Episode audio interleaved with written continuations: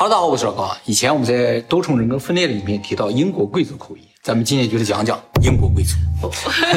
英国贵族起源于法国，也就是说在十一世纪的时候啊，那个时候英国还没统一。然后啊，从法国来了个贵族叫诺曼底公爵，他呢领了一伙人把英国这个地方统一了，他呢就成为了第一代英国国王，叫威廉一世。于是把法国的贵族机制引入了英国。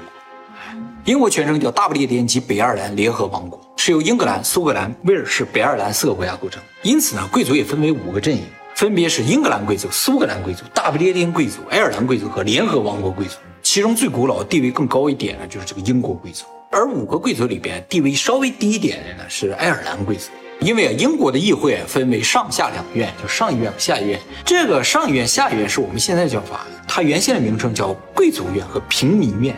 贵族院里只有贵族可以进去，也就是说，国家最高议会是贵族组成。而这个爱尔兰贵族是进不去的，因为历史上爱尔兰贵族曾经想独立来着，后来英国贵族就觉得把他们加进来来决定国家事儿，他一旦分裂了怎么办？所以就有点集体排斥爱尔兰贵族。那么贵族的等级是怎么划分的呢？最低的一等级呢叫做骑士，严格上来说，骑士并不是贵族，他是准贵族。骑士呢也不是爵位。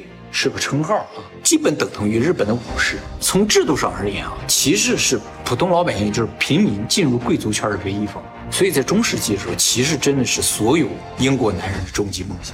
就是当上骑士了，我身份就不一样了，不是平民，就不是平民。但是这只是理论上存在这种可能性，事实上老百姓想成为骑士是非常非常困难。什么样的人可以成？立了大功才有可能成为骑士啊。所以一般战争年代的时候容易产生歧视。啊，不打仗的时候就真的很难了。诺贝尔奖之类的啊，那个时候没有了，现在还是有机会的。只要你在文化、体育或者艺术上做出贡献的话，就可能成为骑士。为什么普通人这么难成为骑士？就是因为贵族还是注重血统的，他们都传承了几百年了，所以还是不太愿意接受一般人进来。骑士也有等级之分的啊，大体可分为两类，一个叫骑士团骑士，一个叫非骑士团骑士。而骑士团骑士呢，就是高等骑士。非骑士团骑士呢，就是下等骑士或者最下等骑士。一般老百姓能获得的就是这个最下等的骑士。想要成为骑士啊，需要获得特定的勋章啊，这个勋章也是有等级的。最高等级的勋章有三个，一个是英格兰的加德勋章，苏格兰的计划勋章，还有爱尔兰的圣帕特里克勋章。这三个是最高等级的，不发给一般人的。有这个勋章就是骑士。对，发给普通人呢，基本上都是大英帝国勋章。大英帝国勋章又分为五等。还分 对对，第一等呢叫爵级大十字勋章，英文呢叫做 GBE 啊。第二等呢爵级司令勋章，男性叫 KBE，女性叫 DBE。第三等司令勋章 CBE，第四等官佐勋章 OBE，第五等元佐勋章 MBE。只有前两等可能成为骑士，就是 GBE 和 KBE，而老百姓顶到头就能拿到 KBE，GBE 是不发给老百姓。这后几个勋章还不是骑士，不是骑士，三到五等不是骑士，哎。有很多大家知道的名人，其实是获得过大英帝国勋章的。比如说啊，李嘉诚，他呢是 KBE 骑士；还有呢就是高锟，获得了2009年的诺贝尔物理学奖，他呢是 KBE。比尔盖茨 KBE，成为骑士之后名字就不一样了，名字前面要加个 Sir，男性加个 Sir，女的加 David，所以李嘉诚的英文名字叫 Sir 李嘉诚。那贝索斯呢？贝索斯不是贵族，怎么不授他勋章？啊，还不到那个水平。已经首富了，这不是 只授给首富吗？不是不是不是只授给首富，是要在英联邦圈里有足够的影响力才行。这个影响力有多大，由英女皇来判断。她觉得你对英联邦啊有贡献或者有足够的影响力了，她可能授给你一个最低等的这个勋章，但也是最高的荣耀了。最低等的勋章都是最高的荣耀。还有索尼创始人盛名昭夫也是 KB，他可以授给各个国家的人，只要你在英联邦圈有足够影响力就可以。还有卓别林也是 KBE，这些都是老百姓拿拿到了最高等级的。还有呢，就是金庸 OBE，第四等。懂金庸的书？应该是懂吧？有英文版的《射雕英雄传》之类的。还有成龙在一九八九年的时候获得过 MBE？哎，第五等勋章啊。这个第五等勋章虽然感觉不高，但是能获得就已经是很了不起的事情了。而且大部分能获得的也都是第五等，像李嘉诚啊、高锟那些都是了不得了不得的。啊，还有一点呢，就是骑士这个称号啊，不是世袭的。一般贵族的爵位都是世袭的，但骑士不世袭，就意味着他不是爵位了，一代就完事儿了。对，这种呢叫做终身贵族。听着，听着挺好。它是相对于世袭贵族，它不能世袭，所以叫终身。所以骑士的孩子不愧是骑士，也不愧是贵族，需要靠他自己努力。那么比骑士高一等呢，叫做准男爵，也叫从男爵。这个从男爵啊，也不是严格意义上的贵族，但是呢，他和骑士不一样的就是他的这个称号是世袭的。哎，世世代代，对，只要获得一次，子子孙孙全都是这个称号。其实啊，准男爵这个称号以前是没有的，是在十八世纪的时候，苏格兰那个地方打仗，为了凑军费啊，国家没有钱啊，于是设立了准男爵这个称号，然后呢，卖给一些有钱人。那大地主啊，他有钱，他没有这个身份，他就想要身份，就买这么一个从男爵。所以现在英国七百多个从男爵都是当年大地主、有钱人。这钱花的值哎，超值啊，世世代代都享用的啊。不过你想想，总共也就七百多个，就说明啊，你怎么在进入这个国家富豪榜前七百名才有机会？好，比这个从男爵高一等的，就真的进入贵族圈了。第一个等级就是男爵。男爵之所以叫男爵啊，是因为当初威廉一世啊统一了英格兰之后啊，他就自己占有了英国五分之一土地，剩下的所有土地呢，分给了他的手下。分给这手下的同时呢，也封给他们的封号，就叫男人。战士，而这个男人战士传到现在就变成男爵了。当然了，男爵也可以是女的，叫女男爵。其实所有贵族称号前面都会加上一个地名，比如说我是桃园界男爵，你就是武昌界女男爵啊，是这样区分的啊。就是说你分的地叫什么名，你就叫什么男爵嘛。但是由于历史的发展啊，很多地就归别人了，就被人别人占领了。我作为一个男爵，虽然世世代代继承这个称号，地没有了，后来这个名字就要改了。要改啊？你要没有地的话，你就只能用自己的姓，就变成了高男爵。所以有一些爵位啊，你如果它前面是个地名的话，就说明啊这家人有地；如果变成普通姓氏的话，就说明啊落寞落寞了。那么男爵里边最有名的一个就是罗斯柴尔德男爵啊，他们这个家族都是男爵。他没有地，他他也好多地，他不有好多孩子吗？有去英国，有去法国，有去奥地利的嘛，在各个国家都有被封男爵，所以家族统称叫罗斯柴尔德男爵。而且他是现代才被封的，属于非常新的，就没给他地了，只是给个称号。男爵这个爵位还有一个非常重要的作用，就是我们刚才提到，英国上议院是贵族才能进入的嘛。啊，有时候有些政党想让自己的这个政客进入到上议院的话，就必须封给他一个男爵，他就进去了。但是这种被封的男爵是不世袭的，只是为了满足一个规章制度而使用了一些这个男爵的称号。那是谁选出来的？上议院让他进去吗？对啊，有时候有些人对于国家管理非常重要的一些人，他不是贵族，但是对于国家来说很重要的人的话，可能就给封一个男爵。反正他也不世袭嘛，只是来参一下政而已啊。好，比男爵地位更高的就是子爵。男爵和子爵有什么不一样？就是当初封的地不一样。男爵大概封一百英亩左右，子爵就封一千英亩。十倍，十倍啊！其实再往上的话，就是十倍、十倍的涨。英国最早的子爵呢，出现在一四三二年，是一个叫伯蒙特的男爵被提升到了子爵的位置上。好，比子爵地位更高的呢是伯爵，从伯爵开始往上的话，就属于高等贵族了。高等贵族和低等贵族的区别是什么？就是低等贵族像子爵、男爵这些，一个家族只能有一个爵士，就是说爸爸如果是子爵的话，儿子就是一个普通的贵族而已，没有爵位的。只有等爸爸死了，才能把这个爵位呢传给长子，这个长子就继续是男爵或者子爵。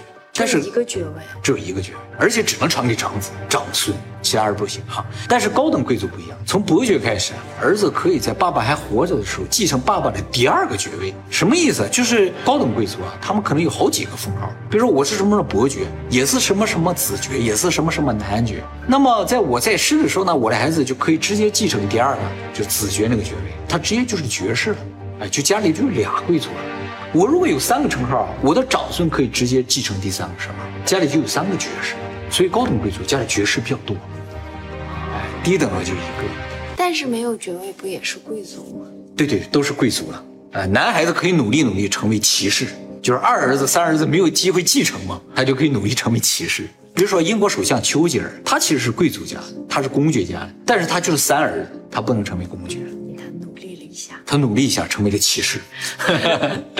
成为？哎。那么现在最有名的一个伯爵啊，就是今年七十二岁的查尔斯王子。他呢是切斯特伯爵，他也是戴安娜的前夫嘛。戴安娜家也是伯爵家，他是斯潘塞伯爵的女儿。那么查尔斯王子这个切斯特伯爵啊，实质上是他所有贵族身份里相对来说最低的一个，他有其他爵位都比这更高。但是这个切斯特伯爵对他来说最为重要，因为英国从第一代的威廉一世开始，就是所有的皇太子都是切斯特伯爵。哦，所以你只要当上皇太子，第一个就封你个切斯特伯爵。查尔斯王子的全部头衔非常长啊，叫查尔斯·菲利普·阿瑟·乔治王子殿下、威尔士亲王和切斯特伯爵、康沃尔公爵、罗萨西公爵、爱丁堡公爵、卡里克伯爵、伦弗勒男爵、群岛领主、苏格兰王子和苏格兰王室总管、最高贵嘉德勋章骑士、最古老和最高贵计划勋章骑士。最尊敬的巴斯大十字勋章的高贵主人和首席骑士，公祭勋章成员，澳大利亚勋章骑士，女王服务勋章成员，女王陛下最尊敬的枢密院大臣，女王陛下的侍从官。好，比伯爵更高一档的就是侯爵。哎，侯爵呢其实并不多见啊，历史上封的也不是很多。现在英国呢总共有三十几个侯爵啊，其实有很多贵族国家连侯爵这个爵位都没有，他和伯爵是一体的。在二零二零年四月啊，有个叫做亚历山大西恩的侯爵因为感染新冠离世，将近八十七岁。他拥有一点五七亿英镑的资产和一万英亩的庄园，呃，一万英亩就是四十平方公里啊，相当于五千个足球场。他这一辈子娶了七十五个老婆，一个一个呀。啊，对对对，反正在各个国家都有老婆。他一辈子都在环球旅行，有是钱嘛，也不用挣钱。他喜欢五颜六色的衣服，所以总打扮的很花哨的，走在路上人一眼就一认出来了。哎呦，这不侯爷吗？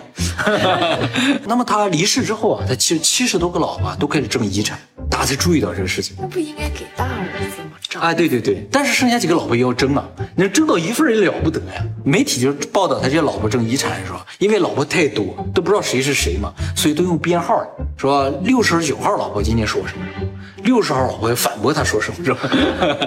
在这打架呢啊。他现在所有的财产都在他原配的儿子手里，就大老婆确实是这样子。他的原配其实也是别人的老婆。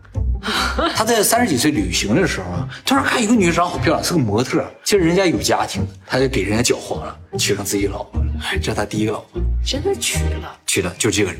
哎，好，比侯爵更高的就是公爵。英国现在呢只有二十四个传统的公爵家族，英国整个就是他们来管理的。这二十四个家族呢也有明确的排位，以防止他们相互争斗，因为都是公爵嘛，他们都是遵守这个游戏规则。对，就是事先就已经排好了。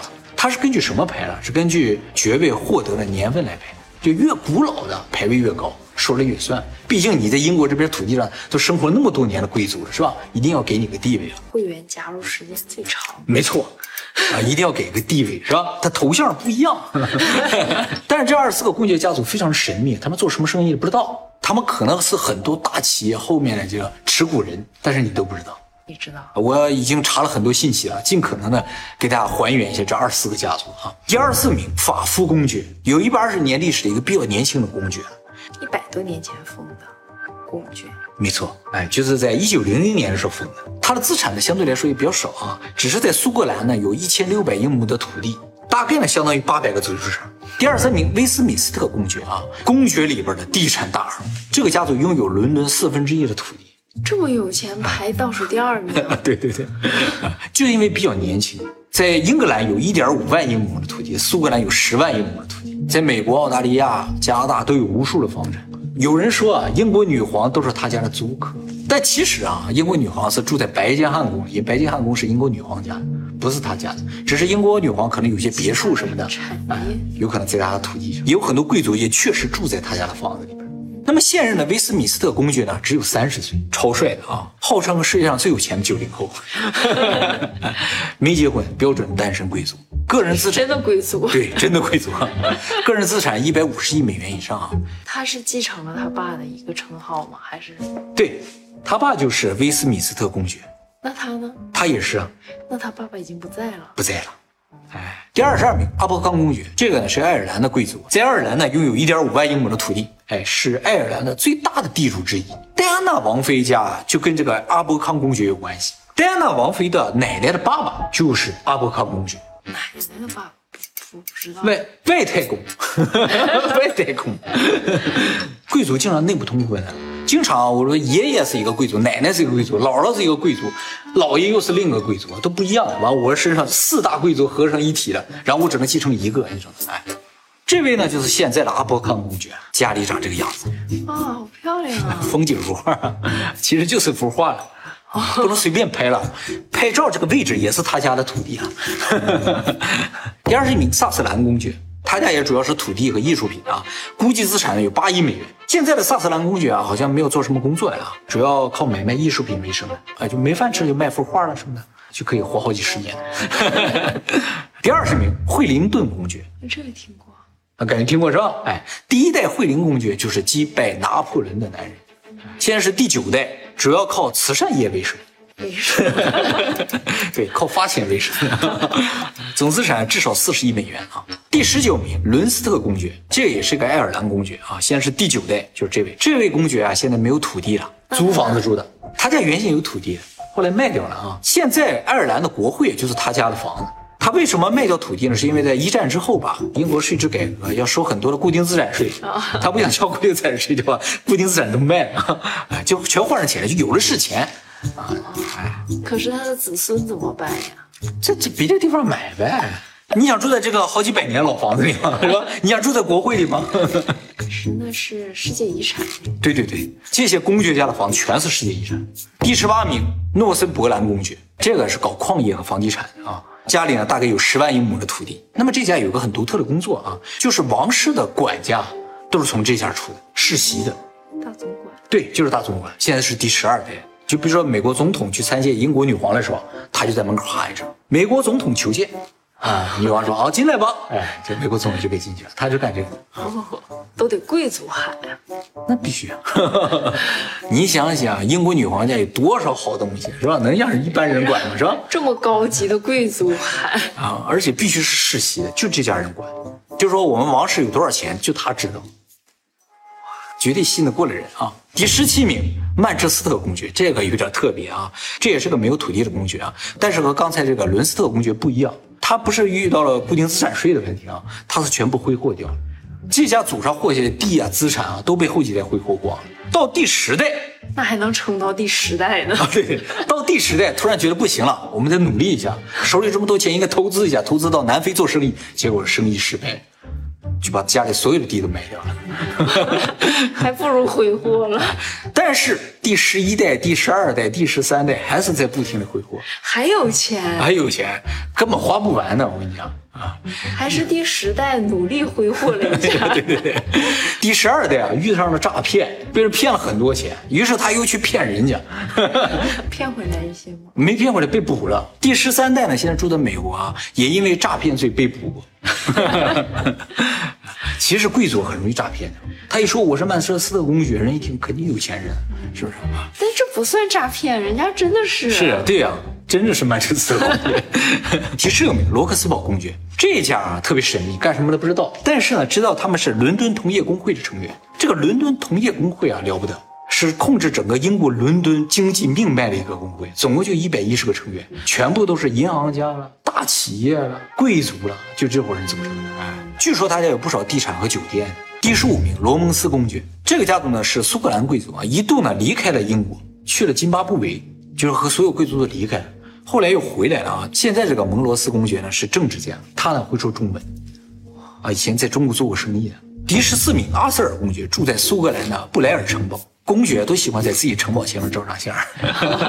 这家是做茶叶生意的，有八万英亩的土地啊。他呢是整个欧洲唯一拥有合法私人军队的一个家族，叫阿索尔高地人队啊。其实都是他的私人保镖了，但是人数太多就形成军队了啊。第十三名，阿盖尔公爵拥有十二万英亩的土地啊，祖家呢在苏格兰的因弗雷里城堡，就是这个是苏格兰最有影响力的家族之一。但是呢，现在全家都住在伦敦。第十三代阿盖尔公爵啊，是做苏格兰威士忌、做酒业啊。他呢也是伦敦同业工会的成员。此人呢还是苏格兰大象马球队的队长，世界冠军。哎，就是用大象来打马球。哎，这真的是有钱人才能 有钱人才能玩。一般人你能凑齐十几匹马了不起，人家全家都是大象。那是世界冠军。对呀，没人跟他争啊，是吧？谁有那么多大象？第十二名，布克莱公爵。翻译不一样，也叫巴克鲁公爵，是苏格兰的贵族。这家呢住在这儿，这是一个房子，这是另一个房子，这是第三个房子。这个布克莱公爵啊，拥有二十一万英亩的土地，原先一直是欧洲最大的地主，后来在二零一八年的时候被丹麦的大富豪啊，就是国际服装连锁店 Bestseller 的 CEO 叫安德斯·贝尔森给超越了。这个贝尔森啊，在苏格兰买了一个大庄园，结果呢，他个人拥有的土地就是二十二万英亩。超过了这个贵族了。第十一名，汉密尔顿公爵啊，这个呢是苏格兰最古老的一个贵族，距今已经有五百多年历史。现在呢是第十六代啊，住在伦诺克斯洛夫之家，就是这个城堡。这个第十六代汉密尔顿公爵主要做一些象征性的工作，比如参加一些国家庆典啊，或者呢是参加一些大法官的庭审啊，哎，去看看这个大法官判的公不公平啊，就是人民的形象那种感觉。这个汉密尔公爵夫人呢是做房屋装潢的，是城堡装潢，城堡装潢。按理来说，这个汉密尔顿公爵啊，哎呀，刚才说了那个布克莱公爵啊，都是整个英国最古老的公爵了。但是呢，由于他们是苏格兰贵族，所以把他排到十名之外了。这样，前十名全是英格兰贵族，哎，就是说英格兰贵族地位就要高一点。如果不看贵族从哪来的话，这两个绝对排在前几。哎，他们自己也承认自己地位低呀。那没有办法，这个国家叫英国，不叫苏国。好，我们进入前十名啊。第十名，拉特兰公爵，这是他家的城堡啊。嗯，个人财富一点二五亿英镑，家里有不少酒店饭店，但是收入远远抵不过支出了，花钱太多。花的太多。哎，后来为了装修一下这个城堡，卖了一幅画，就够了。就够了。但是说了很惨啊，就是被迫卖一幅画才能装修一下城堡，城堡太大了。他们的城堡都是世界遗产，政府不给装修呀。那他是在这里住吗？他是主人呐，而且这个城堡的收入归他呀。城堡还有收入啊？就是他们家太多房子嘛，所以住在一个，剩下几个就开放给一般游客参观。你看公爵都住什么样的房子？哎，我们家平时吃饭什么样的？哦，第九名，马尔伯罗公爵，这个非常厉害啊！这个公爵家原先不是贵族，第一代是骑士，结果这一代啊，从骑士直接升到了公爵。这也算是英国独一份了。那他平民上来的，其他公爵不会瞧不起他吗？当然会啊，就说啊，历史上就有其他公爵嘲笑他说：“请问你祖上是谁呀？”他是说了，说我虽然不是贵族的子孙啊，但是我是马尔波罗公爵的始祖。知道你那是波罗。这个马尔波罗公爵啊，就是丘吉尔家。哎，英国首相丘吉尔家的长子全都是马尔波罗公爵。哎，他不是长子，他是三子，所以没有继承这个爵位，就只能当英国首相。和骑士。对对对，他本家呢就是著名的布伦海姆宫，世界文化遗产。丘吉尔就在这儿出生的。那么现在这个马尔伯罗公爵第十二代叫查尔斯丘吉尔，是英国家喻户晓的一个瘾君子啊。第八名，德文郡公爵住在查斯沃茨庄园啊，是有水系的这种漂亮，好看啊啊，有桥的啊。这个德文郡公爵是曾经历史上最富有的一个公爵，也是最励志的一个。因为啊，这个德文郡公爵啊，在上个世纪中叶的时候，差一点就不行了。就是那个时候，英国税制改成就是固定资产税啊、遗产税啊，主要是遗产税，百分之八十。所以这个第十代的德文郡公爵就想。逃过这个遗产税啊？怎么逃啊？他想把自己所有的资产变成信托基金。嗯，但是要变成信托基金啊，需要过了五年才不扣遗产税。嗯，他必须在这五年内不死。他觉得自己身体挺好了，就把家里所有财产都记到他的名下之后呢，就变成信托基金了。结果他在五年之内死了，突然死了。结果这第十一代一下子就要面临百分之八十的遗产税啊！这个第十一代面临两个选择，要么交遗产税，要么就把所有家产卖掉。他当时选择了交遗产税。哇，好有魄力啊！怎么交这个遗产税？就是起早贪黑的工作。他卖了一部分家产，然后把家里的一些庄园啊装修装修之后呢，就一般公众开放收门票，然后在自己庄园里边弄些场地啊，办一些 party 啊，收服务费。就是遗产税不用一次性付清，慢慢慢慢付也可以，但再交利息。他付了二十四年才付过。家也有这个本钱啊，有这个本钱啊。他自己觉得自己可以付完，他和他老婆两个人起早贪黑，就是所有公爵都知道这是最努力的一个公爵。他交了百分之八十的遗产税，证明什么？就是他这一代把祖上留下的所有钱几乎又挣了一遍，嗯，就这么厉害啊！但是也是用祖上给他留下来的基业赚的。这就是第十一代，从他的长相也能看出受苦。现在他们家也主要靠旅游业或者靠一些活动赚钱的啊。现在第十二代了，过上好日子，过上好日子又可以在城堡前面照相。就 是第十一代交完税之后，就把所有的资产变成了信托基金了，所以子孙后代就不用再交了。第七名，贝德福德公爵，这家原先有很多的土地，就像英国伦敦中心那个叫考文特花园都是他家。这家呢也是因为没处理好遗产税的问题，结果把大部分土地都卖了，像那个贝德福德庄园，就是他家的名字的庄园，都卖给国家。最后他留了一个叫沃本庄园，在这个庄园里边建了一个野生动物园。他特别喜欢动物啊，就把世界各地的濒危物种都收集到这个动物园里，然后开放给一般民众参观，收门票。现在是第十五代，住在沃本庄园里边，叫沃本修道院，在野生动物园那呃，对，在野生动物园旁，这个沃本庄园特别大，里边有修道院，有野生动物园，还有铁路，有一圈没落了，还有 对，都没落，就剩这一块地了。但是你想，野生动物园得多大呀，是吧？你得够狮子、狼跑的地方才行啊。所以真的靠铁路才能从卧室到厨房。第六名，圣奥尔本斯公爵，这个家族也是因为税金的问题没落了，没有土地了。其实很多贵族都是因为税金的问题没落的。就是为了整治这帮贵族才定了那么高的遗产税吧？啊，对，但是他们也接受，为什么呢？嗯，因为他们服从这个国家。因为有信托基金。对，没错，他呢也是伦敦同业工会的成员。嗯，这一下子就证明了他有的是钱啊！现在是第十四代啊，圣奥尔本斯公爵了，八十二岁就，就要穷的只剩钱了，你知道吗？第五名，普福公爵。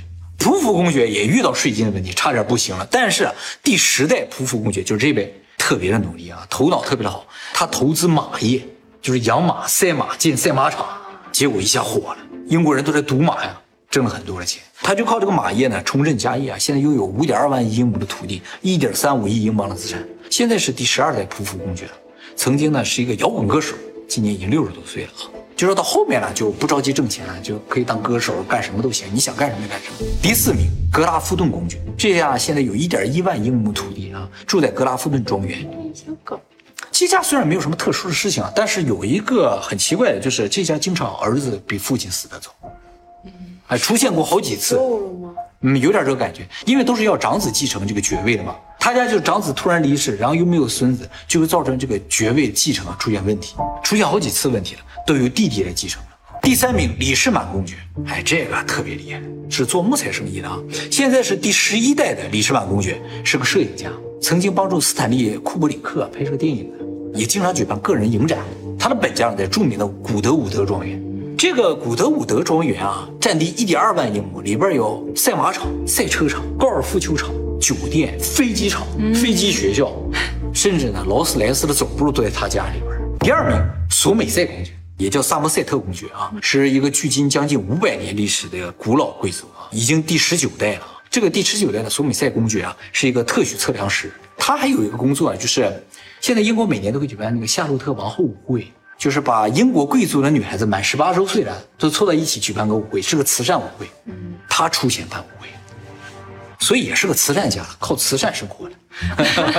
是那个就是名人名媛的。啊，对，都会邀请去的。第一名，诺福克公爵，这个是英国最古老的公爵啊，现在第十八代英国上议院的议员。他呢，原先是英国帕克伍德控股公司的会长。帕克伍德公司是干什么呀？就是为大富豪们提供各种服务的。比如说啊，高尔夫球场管理，您家里都有高尔夫球场了，需要有人管理吗？他们提供这种服务。然后还有庄园管理、花园管理、城堡管理，啊，这各种健康医疗管理啊，啊都有啊。而且呢，这个家族一直出任英国一个非常重要的职务，叫张文院的总督啊。是干嘛？张文院就是管理贵族称号，就是封谁为贵族称号了。他说的算啊，对，哇，这权力大啊，相当大的权力了，但是工资非常低，一年只有五十英镑。从是十钱的问题。对，从十八世纪开始就没变过这个价。不是女王封吗？是是女王封，但是其实她有很大的左右这个东西权利了，所以一般贵族不敢得罪他。他也是第一名嘛，最古老的，那他们家生意肯定好呀。那必须的，谁敢不用我们家的服务？他家目前拥有两万英亩的土地，他家和那个第二名的索米塞公爵家关系不好第一名和第二名啊，关系不好，老死不相往来的，不都是亲戚吗？是亲戚了，但是肯定是有过什么事儿呗。因为索米塞用了别人家的服务。呃 有可能。那么公爵啊之上还有就是大主教，英国国教的最高神职人员有两个，一个呢叫坎特伯雷大主教，一个呢叫约克大主教。这两个地位都在公爵之上，但是他们并不是贵族啊，哎，只世袭，也不世袭，最高的神职人员。好，比大主教位置还高的，就是最高神职人员还要高的，就是王室公爵。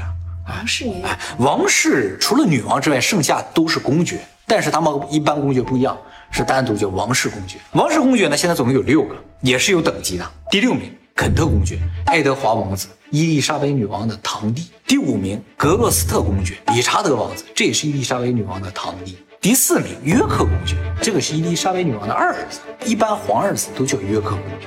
那这个称号世袭吗？这个称号不世袭，这个称号就是每一个二皇子都叫约克公爵。那他的儿子怎么办？他说他有别的称号，不用担心。一串儿。一串儿的。第三名萨塞克斯公爵，这个就是哈利王子哈利王子不都已经退出皇室？啊，对对对，但是爵位还是有的，爵位是永远跟在身上的，孩子也能继承的，跟你是不是皇室没有关系。当然了，这个爵位也是可以剥夺的，就是如果你就是跟我们闹彻底翻了，那你这个爵位也没有了，也是可以的。还不彻底吗？啊，现在看来家里觉得还是可以的吧。第二名，剑桥公爵威廉王子，这个剑桥公爵就是单独给他封的，以前有过，后来断了哈。第一名，康沃尔公爵，这个就是查尔斯王子了，这个也是一个最古老的公爵称号啊，至今呢有六百多年历史。事实上，所有的皇太子都叫康沃尔公爵，皇二子都叫约克公爵，是爵位里面最顶尖的。查尔斯王子呢，今年七十二岁啊，比他再高的就是女王了。哎，女王了就是王了啊，就不是贵族这么简单的。今年呢，九十五岁，在位六十九年。整个王室有多少资产呢？外界是不知道的，只能推算啊，说大概有一千亿美元左右。什么概念呢？就是贝索斯的一半左右。但是这是推算。他随便掏出来点什么？对呀、你帽子上随便拿点什么下来，是吧？好，这就是英国贵族和王室的结构了啊，等级森严，谁该叫什么名字都是定好的。他们自己记得住吗？其实我觉得记不住啊。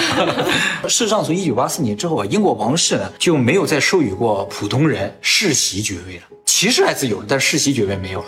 所以一般人想成为真正的贵族几乎是没有可能的。但实际上啊，大家还是有机会能够成为贵族的。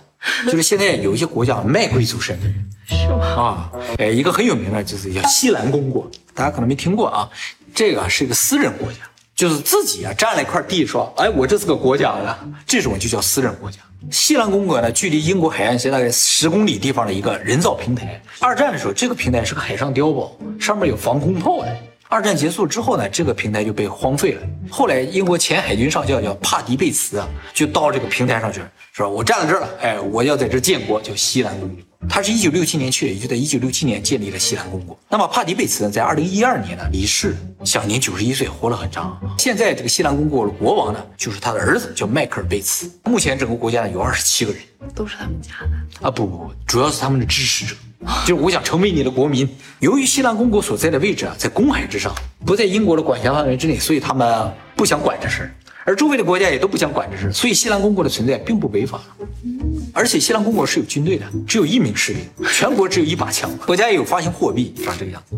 但是它这个货币不是用来流通的，是用来卖的纪念币。像西兰公国这样的私人国家，现在全世界有五十五个。啊！啊，有不少地方有。你想，他随便占一个铁桶之上面都能建国，是吧？啊，其实挺大的那个地方。以前呢还更多了，已经灭亡了三十多个了。